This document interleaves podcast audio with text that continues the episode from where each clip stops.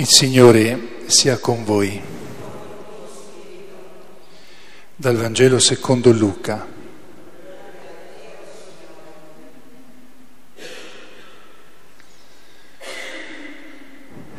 Appena gli angeli si furono allontanati da loro verso il cielo, i pastori dicevano l'un l'altro: andiamo dunque fino a Betlemme, vediamo questo avvenimento che il Signore ci ha fatto conoscere.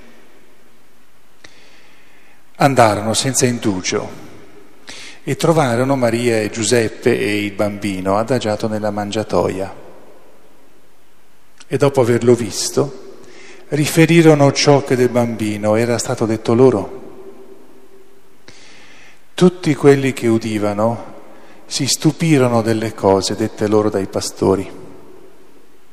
Maria, da parte sua, custodiva tutte queste cose, meditandole nel suo cuore.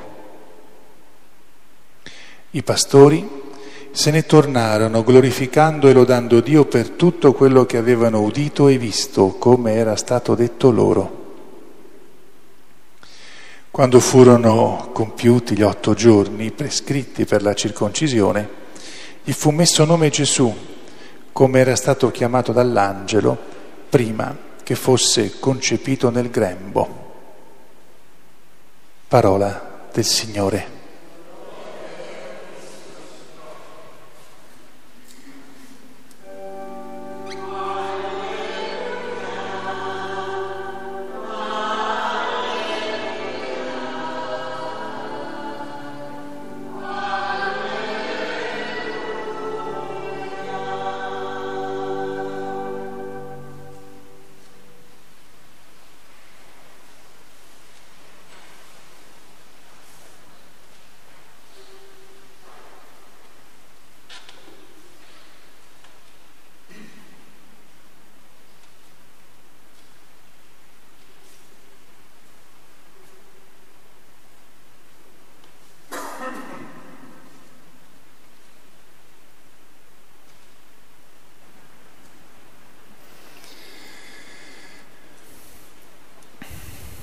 Sia lodato Gesù Cristo. Scusate ancora per, per prima, ma quando si canta bisogna cantare bene, se non si riesce bisogna, bisogna smettere.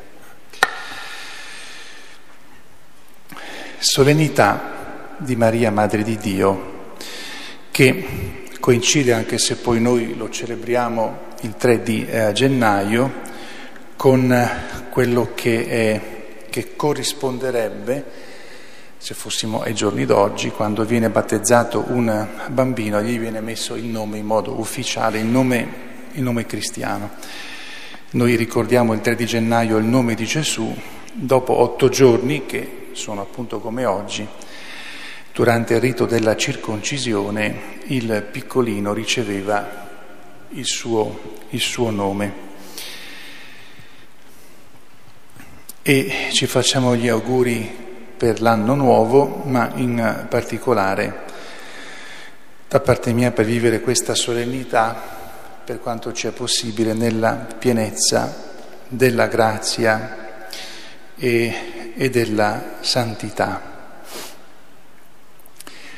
Mi soffermo sulla, sulla seconda lettura, dove San Paolo parla di pienezza del tempo, a dire che c'è stato un tempo precedente al concepimento e alla nascita di Gesù che era preparazione, e poi finalmente questa preparazione viene compiuta, viene riempita e inizia il tempo che possiamo chiamare il tempo nuovo, ma anche il tempo in cui finalmente la La grazia di Dio può riempire gli uomini, se, se vogliono.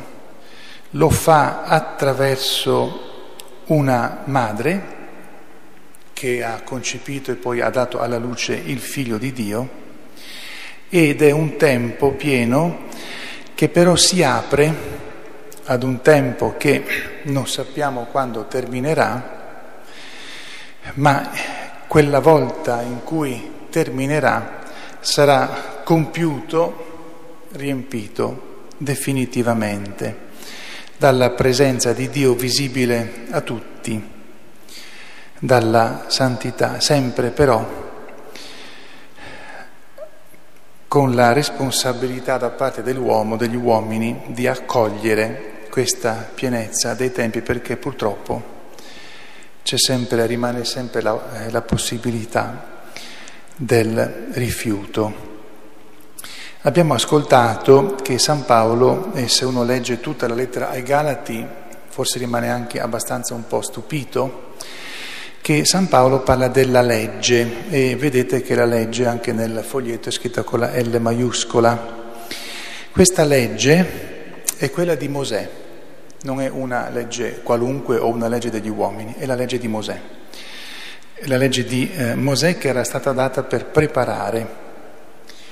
Quando Gesù viene, eh, questa legge di eh, Mosè termina il suo, come dire, il suo, il suo, il suo percorso, eh, il, suo, il suo compito. Dunque, il tempo, torno sul tempo. Noi, secondo quello che San Paolo dice, stiamo vivendo, staremo vivendo un tempo di pienezza. E se ci guardiamo però un po' tra di noi e poi ci guardiamo attorno a noi, diciamo, questo tempo sembra pieno tante volte di cose piuttosto storte, a meno strane, tante volte per nulla belle.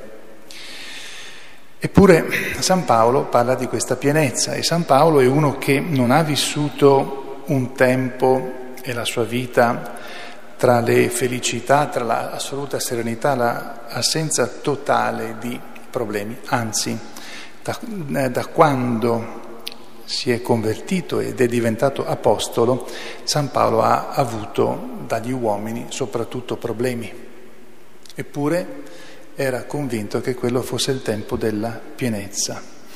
Maria Santissima, che per prima aveva potuto comprendere che con lei incominciava la pienezza, il compimento delle promesse di Dio, ha avuto certamente dei momenti di assoluta e grande felicità anche esteriore, ma anche lei ha avuto momenti di dolore fortissimo. Allora, come possiamo parlare di pienezza dei tempi? Lo possiamo fare soltanto con lo sguardo di Dio. È come se noi giocassimo la nostra vita tra due modi in cui il tempo è pieno. Ci sono, c'è un tempo pieno di tutto quello di cui noi lo riempiamo, delle cose che ci piacciono, che ci fanno piacere, che ci danno serenità, e di tanti guai e delle sofferenze che vengono anche senza che noi ci impegniamo a cercarcele. E poi c'è un tempo di pienezza, una pienezza che di per sé non si vede, ma che si sperimenta nell'intimo del cuore quando accogliamo la grazia di Dio.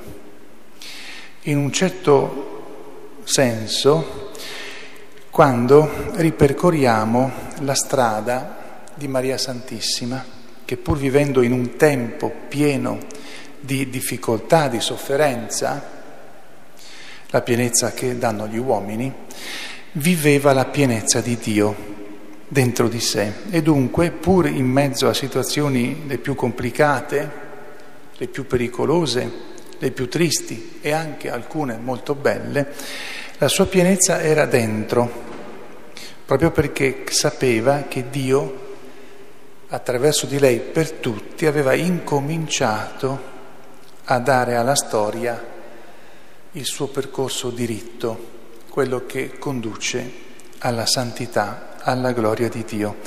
Siamo chiamati, credo, oggi a confrontare questi due tipi di pienezza. Di cosa siamo pieni, di cosa è piena la, eh, la nostra vita, di che cosa vorremmo che fosse piena, completa, senza più avere quasi bisogno di null'altro, e la pienezza del nostro cuore. Lì noi possiamo confrontarci davvero con eh, Maria Santissima, che sperimenta, vive questa pienezza che addirittura ce la regala. È lei che ci ha regalato la pace, Cristo, Gesù, Figlio di Dio. Dunque siamo chiamati quest'anno, come sempre, a confrontare i vari tipi di pienezza che noi in qualche modo sperimentiamo nella vita oppure desideriamo, e in ogni modo siamo sempre chiamati a guardare nel profondo del nostro cuore per renderci conto di come viviamo il dono di Dio. E sappiamo già che il, il modo più profondo di viverlo è quello interiore, che si traduce sempre in gesti esterni, spesse volte semplicemente atti di cortesia, atti di verità, di sincerità, ma sì, siamo chiamati a confrontare i tipi di pienezza, e in questo modo anche possiamo comprendere fino a che punto desideriamo essere cristiani, cioè fino a che punto vogliamo portare la pace, ma la pace di Cristo, che non è semplicemente assenza di conflitti. Già umanamente sappiamo che una pace costruita sulla ingiustizia porterà a guerre peggiori.